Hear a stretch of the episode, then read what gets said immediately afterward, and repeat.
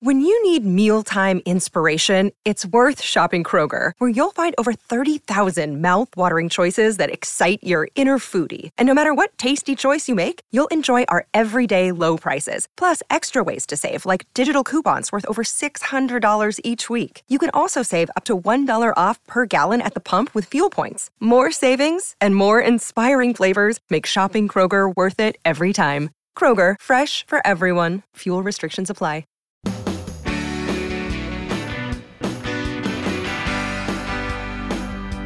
It's my pleasure to welcome you here to the Clark Howard Show, where it's all about you learning ways to save more and spend less. And don't let anyone ever rip you off. Our websites are clark.com and clarkdeals.com. You know, we went through about an eight week period in the spring where I didn't talk at all about new travel deals. People were not interested in booking or going anywhere. And all the questions I took about travel were about complaints from people who couldn't get refunds for travel canceled by suppliers and various issues involved with not being able to get your money or talk to anybody. Well, one of the things that came up repeatedly were the problems with travel insurance.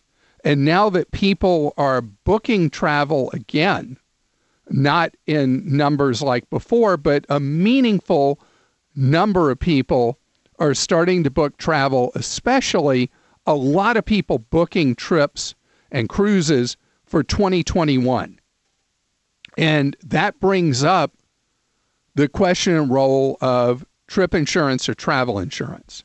Number one, rule number one never, never, never, not ever buy the trip coverage offered by an airline on their website when you are at checkout.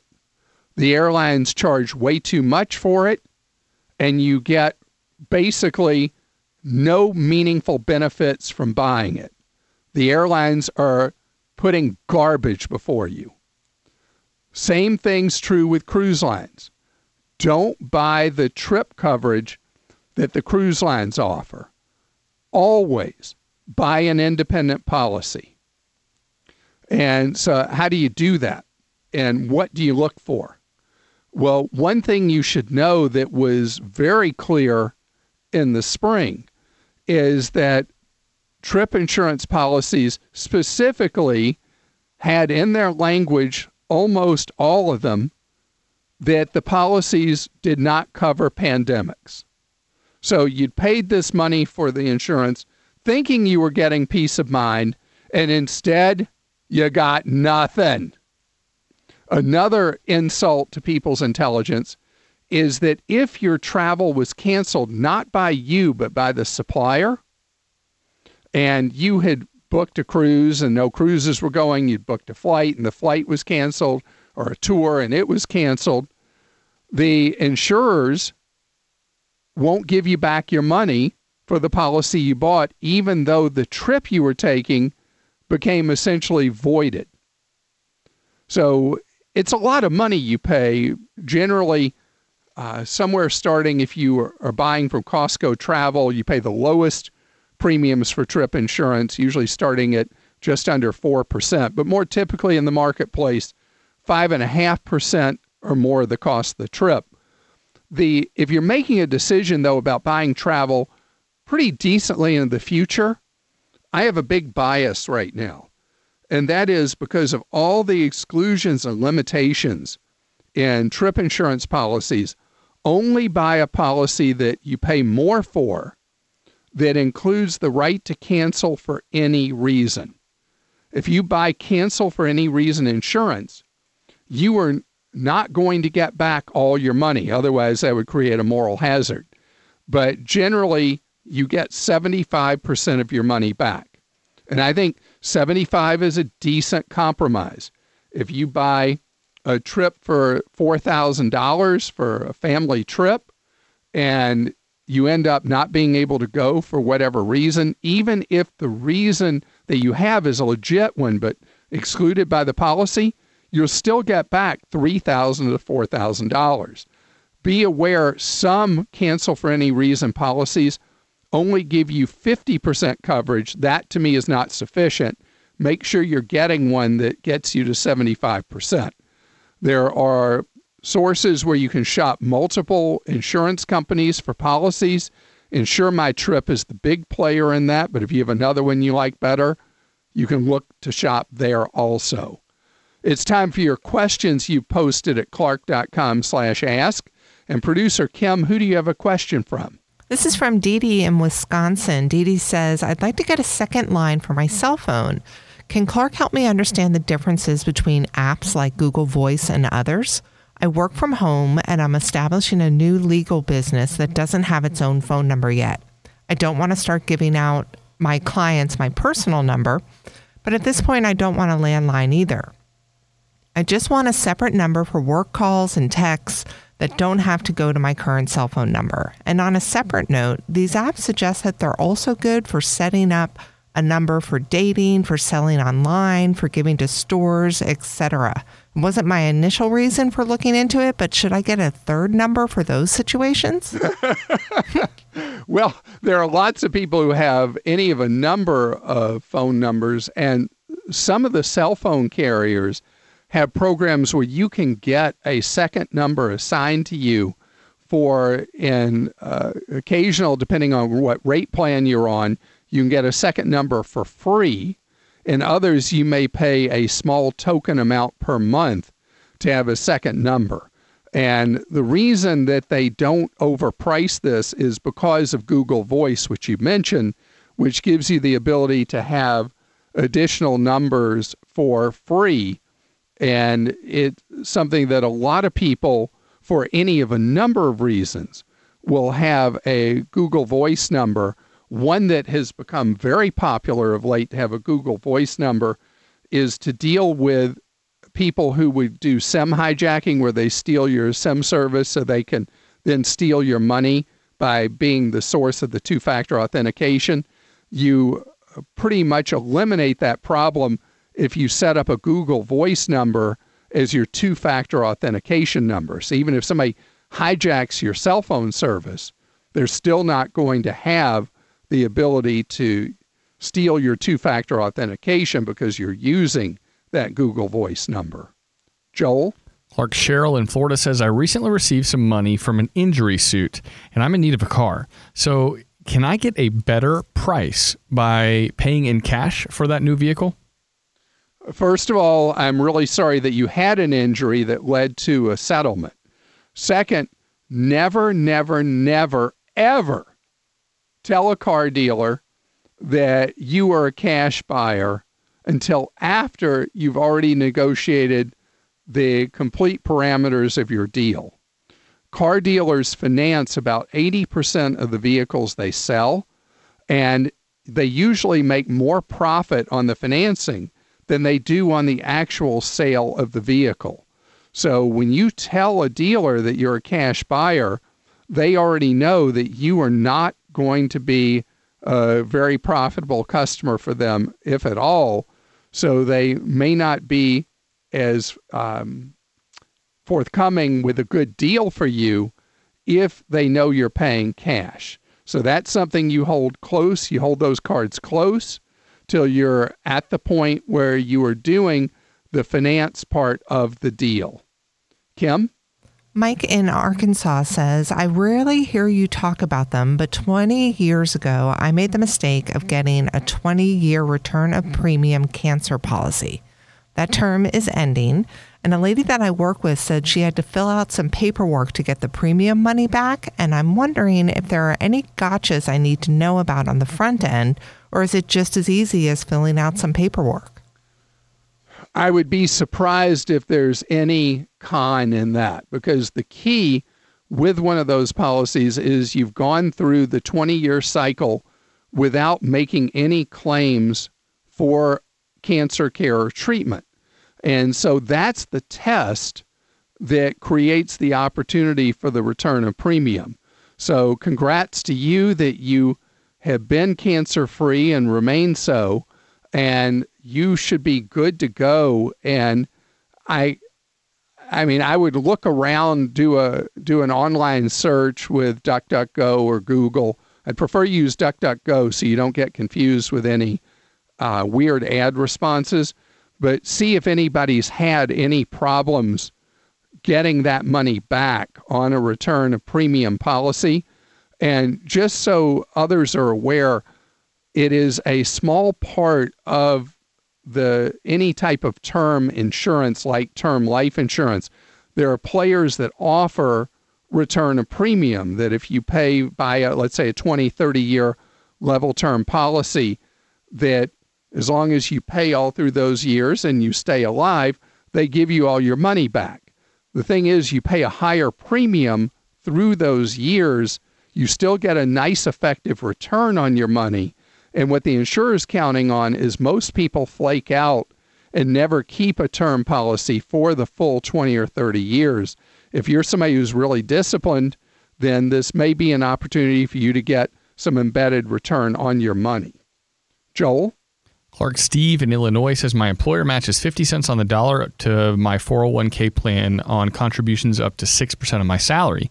They re- recently made their match available for Roth 401k plans in addition to traditional ones. Historically, I've contributed to a traditional 401k and a separate Roth IRA, but have switched all my 401k contributions recently to Roth. So, given that I have the 401k, uh, the Roth 401k vehicle in place, is there any long term benefit to continuing my Roth IRA contributions, or should I focus all that money into the Roth 401k option?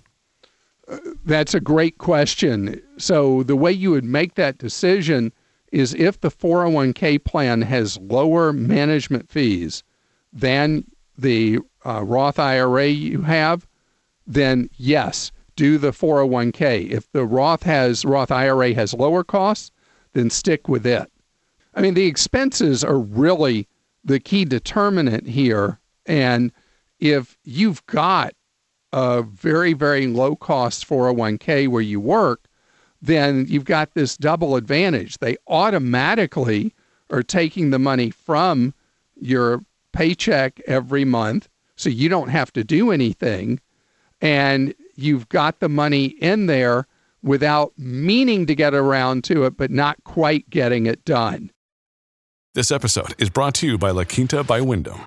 Your work can take you all over the place, like Texas. You've never been, but it's going to be great because you're staying at La Quinta by Wyndham. Their free bright side breakfast will give you energy for the day ahead. And after, you can unwind using their free high speed Wi Fi. Tonight, La Quinta. Tomorrow, you shine. Book your stay today at lq.com. Michelle joins us on the Clark Howard Show. Hello, Michelle. How are you doing? Hi, Clark. It's such a pleasure to speak with you. I'm doing great. Thank you. How are you? Good, good. So you're a Floridian ready to have a pool. I am. I I uh, love the beach, um, but I would like to have a pool. I'm uh, 57 years old. I'm counting down to retirement. I have um, a grandbaby and some some grown children, and I'd like to have them come over and be able to relax by the pool. So something I've always wanted, and so we are making a plan to do that now. Well, one of uh, one of our staffers at Clark.com is putting in a pool right now, and he's a Floridian as well and hearing his stories about what's it like uh, with the pool and building one, it, it's a bit of a journey you have in front of you, building that pool. Yes, it is, and I and I actually have several companies coming by this week. I'm big on getting lots of quotes from people before I make a decision. I've already had one. They do a virtual pool, so you can kind of see it 3D. So um, I'm in that process. But before I start having people pull my credit, I don't know what is the best way to finance this. Do I have the pool company do it? Do I go to a credit union? Do I take money out of my 401k? So that's kind of where I am now. Is figuring out what is the best way to finance. This. Of the options, the last one definitely don't do. Don't pull money okay. out of your 401k for the pool. Is this going to be about a forty thousand dollar pool, or what do you think it's going to be? Yeah, I would say forty to fifty thousand is what okay. we're looking at. All right. So if you take out, let's say, $50,000 loan, how many uh-huh. years do you think it would take you to pay back that $50,000 loan realistically? I'm thinking 15. Okay. And tell me your mortgage situation. our mortgage is fifteen hundred a month. And how much do you owe versus what your property's worth and that kind of thing? And what interest we just you bought a new house. We just downsized because our our grown children left. So we had a two story and we wanted a smaller home. So we sold that house. We took the money from the sale of that house and basically bought down all our debt.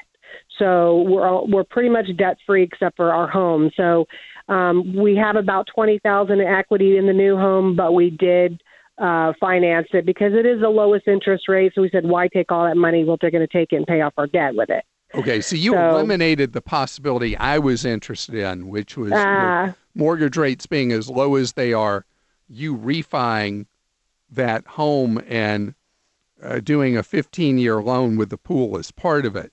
So now I would like you to follow the first thing you asked me, which is go talk to a loan officer at your credit union Okay. and see what they see realistically as the lending environment they can offer you.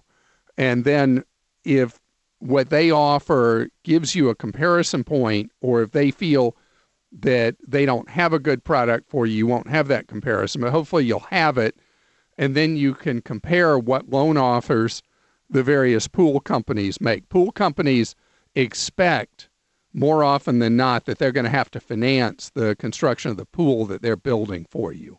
So Right, they tend to always have a lender with them, but the loan terms, unless the pool company buys down that loan, the Mm-hmm. loan terms aren't going to be that great for you, particularly Right. wanting to borrow for 15 years. So, you know, I would first see where the credit union takes you and then what you're facing, not in a monthly payment, but what the terms and conditions are of a loan from the credit union or from one of the pool companies to see if this really is the right time in your life to build that pool Okay. depending on what you find out in terms of terms and conditions. Remembering that mortgage rates right now are around 3% for people with really solid credit.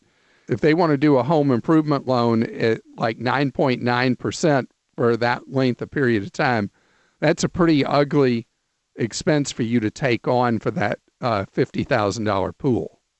And I hope that the building of the pool process works out better for you than the the narrative I've been hearing lately.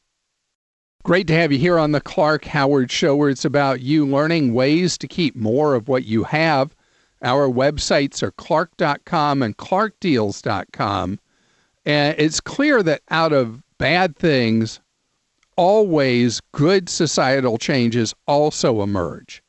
And an example of that is the decisions people are making about how and where to live in the midst of coronavirus. And there are some trends going on that are the kind of things that it's some things have really fast forwarded, others are occurring that maybe wouldn't have ever. And examples of this are I have a relative who now lives in Florida working full time for a company in Arizona, a company that never permitted people to work remotely, even a day a week. And now, because of the pandemic, the companies really thought this through, and uh, and my relative went to Florida when all this happened, and he stayed. And now they're like, yeah, this seems fine. And so uh, they're pulling up their Arizona roots completely and becoming permanent instead of temporary Florida residents. And all over the country, people are moving in numbers that we haven't seen in forever.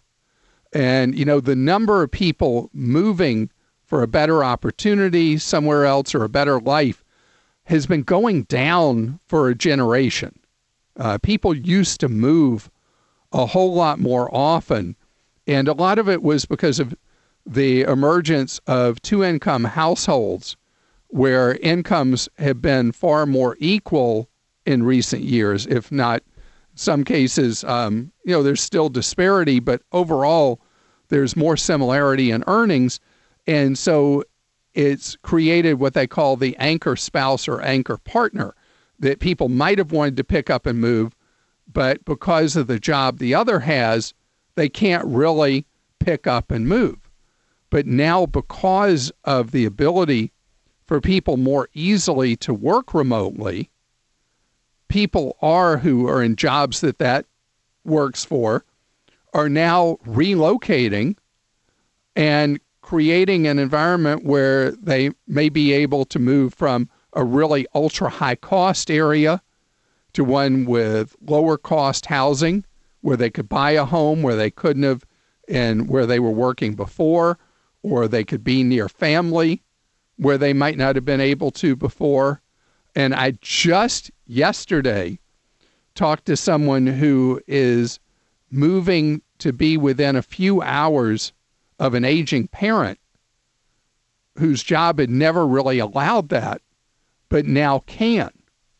In addition, I think there's going to be, uh, at least for a few years, less traffic, even after coronavirus, in a lot of cities where traffic is a nightmare because employers will be more respectful of the idea of people not necessarily coming into an office job five days a week, uh, where a lot of employers have paid lip service to people working uh, from home a day a week or whatever. They haven't really meant it. Now, as they've seen it actually work in real life, I think you'll see a lot of people who may go into one of those hybrid things where they come into the office two or three days a week, but work from home other days of the week. Amazingly, it doesn't take a massive drop off in the number of people commuting on a day to have a much easier time in traffic. And you see that in cities where there are larger numbers of government employees who may get more holidays than people who work in, in, in the private sector. And so those government employees represent just enough workers that when they're not commuting on that day, it makes traffic much better for everybody else. And I think all these trends are things that are not just for this moment. I think they're part of our future picture. It's time for your questions here on the Clark Howard Show. And one of the ways you can ask your questions is to post at clark.com slash ask. And then producers Kim and Joel alternating alternate asking your questions. And who's up now? That would be me. And this is from Janet in Florida. Janet says, with tax time fast approaching, have you heard of any zero fee, zero interest payment plans from the federal government? With very little income so far this year, it's going to be difficult to pay what we owe from last year. So the feds are not offering a zero interest plan for paying unpaid taxes, but there is actually good news, and that is you file your return on time, you pay what you can, you can propose a payment plan to the IRS and the interest rate charged is ultra, ultra, ultra low right now because the IRS interest rate charged on unpaid taxes is a variable rate. And with interest rates in the economy being so low right now, what you have to pay on an unpaid balance in interest is not zero, but it's so down there that it's far lower than we probably pay on virtually any other loan we have anywhere else. And you think of it like an ultra low interest loan now, paying your taxes to the IRS. Now, if you propose a payment plan to the IRS and that plan calls for you getting your money to them in a year's time, I think that you have no problem at all getting that plan approved. And good luck to you with uh, work hours and pay picking up as we go through the second half of 2020. Joel? Clark Marianne in Georgia says, We have a 2012 Nissan Rogue with 68,000 miles on it. Uh, the transmission now needs to be replaced, and there are lots of issues on the internet about these CVT Nissan transmissions. but they are saying that our warranty went out at 60,000 miles and they will not help with the $5,200 in repairs. Do we have any recourse on this? So that is just such a lousy story when you are just a whisker out of coverage based on mileage.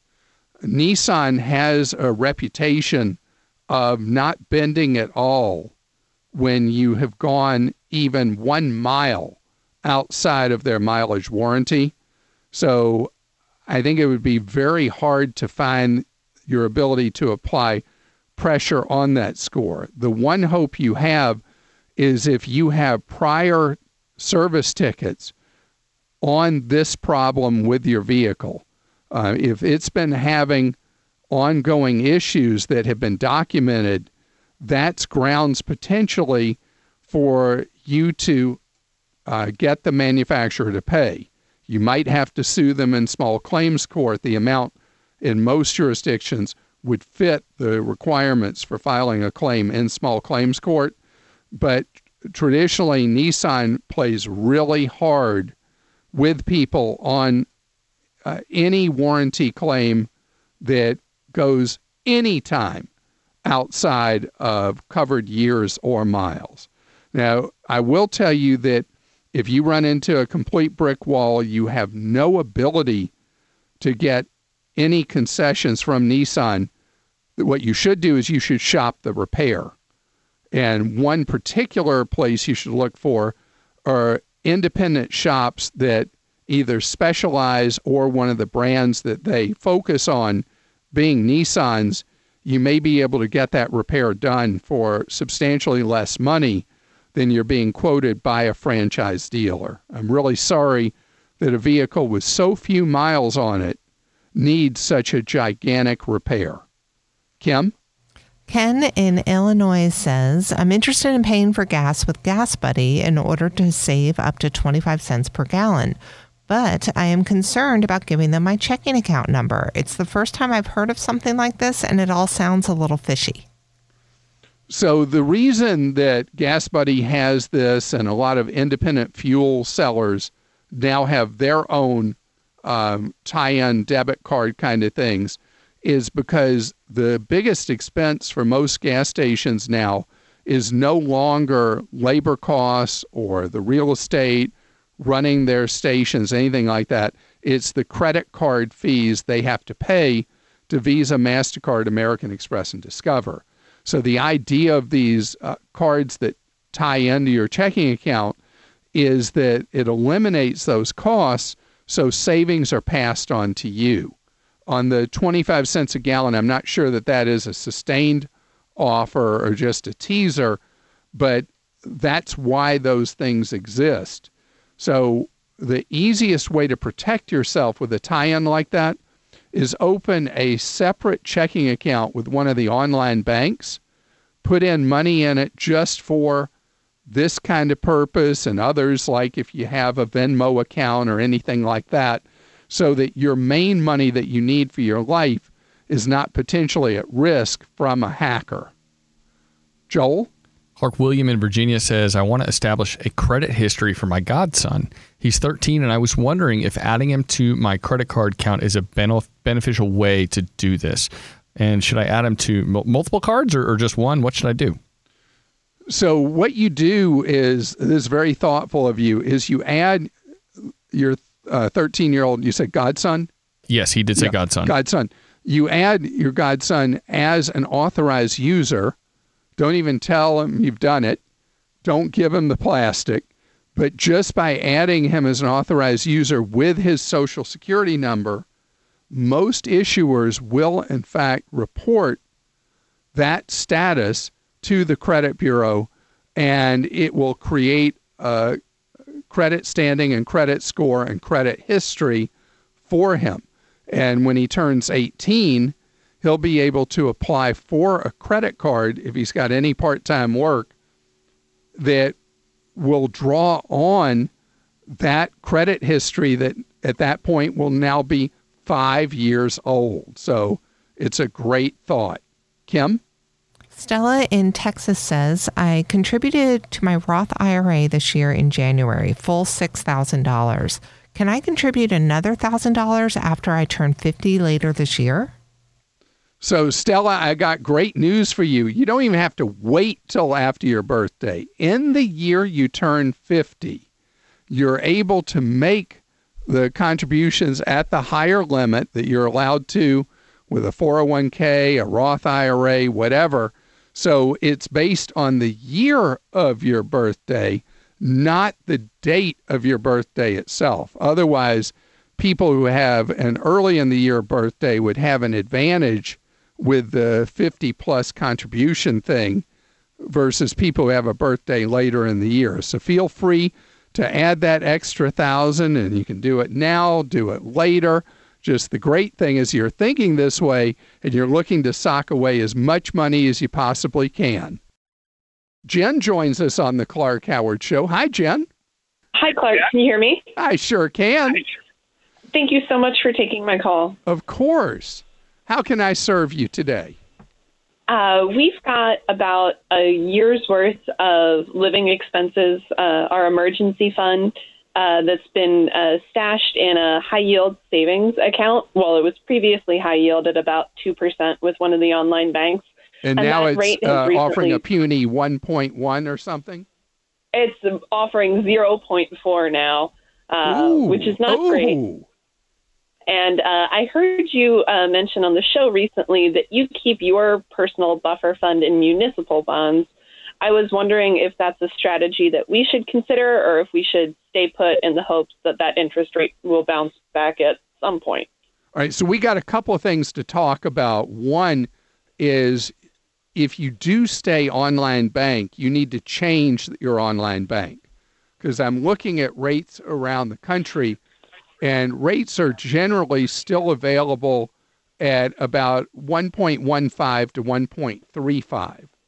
So if the online bank you're with is paying 0.4, you need to fire them and go to another online bank that's paying a higher rate. Yes, that's very doable. Yeah, very easy. You can you can get the money moved fairly quickly and get the new account set up and get a better deal. So the municipal bond thing is a different kind of animal. I have the good fortune in my life that I'm in a maximum tax bracket. So municipal bonds are really important to me because I avoid the federal taxation. Still pay state income tax, but don't pay federal on my municipal bonds. And I do funds instead of individual bonds.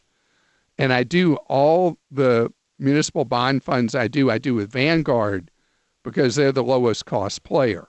Now the that's how why I do it, but the downside for you is with interest rates being as low as they are, when interest rates start to recover, the value of your bond funds will decline because uh, that's just the way it works. Bond funds work in a way that as interest rates rise, the value of a bond or a bond fund goes down. When interest rates lower, the value of a bond or bond fund rises because to get another buyer, they want to get what the current market interest rate is.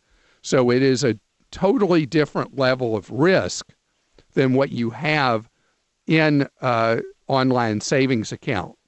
So where the online savings account is um, taxable, it the value is always what you put in it plus what you earn. And with the municipal bond fund, that's not how it plays. Now you can go in what's known as a uh, municipal money market fund, where the value is stable. It's always a dollar a share essentially, and you earn whatever interest you earn. But if you go into a longer term, like a short term or intermediate term municipal bond fund, you have the risk that you could end up with less money at the end of the day than you started with. I don't know if that made sense. Oh, yeah. No, I that doesn't sound like the right choice for our you know, our rainy day fund. So uh yeah, I might want to investigate these money market funds or a different online bank. Thank yeah, you so go much, to Clark. with the with the online banks. When you go to bankrate.com, that does at this point that I know of the best survey. The first things you see in big bold type are people that pay for listing first. And then you can go below that and you'll see the longer list of the best rates in the country, not based on who's paying them for listing, and be able to pick one to move your money to. Have a great day and get out of that 0.4% account. You're listening to The Clark Howard Show.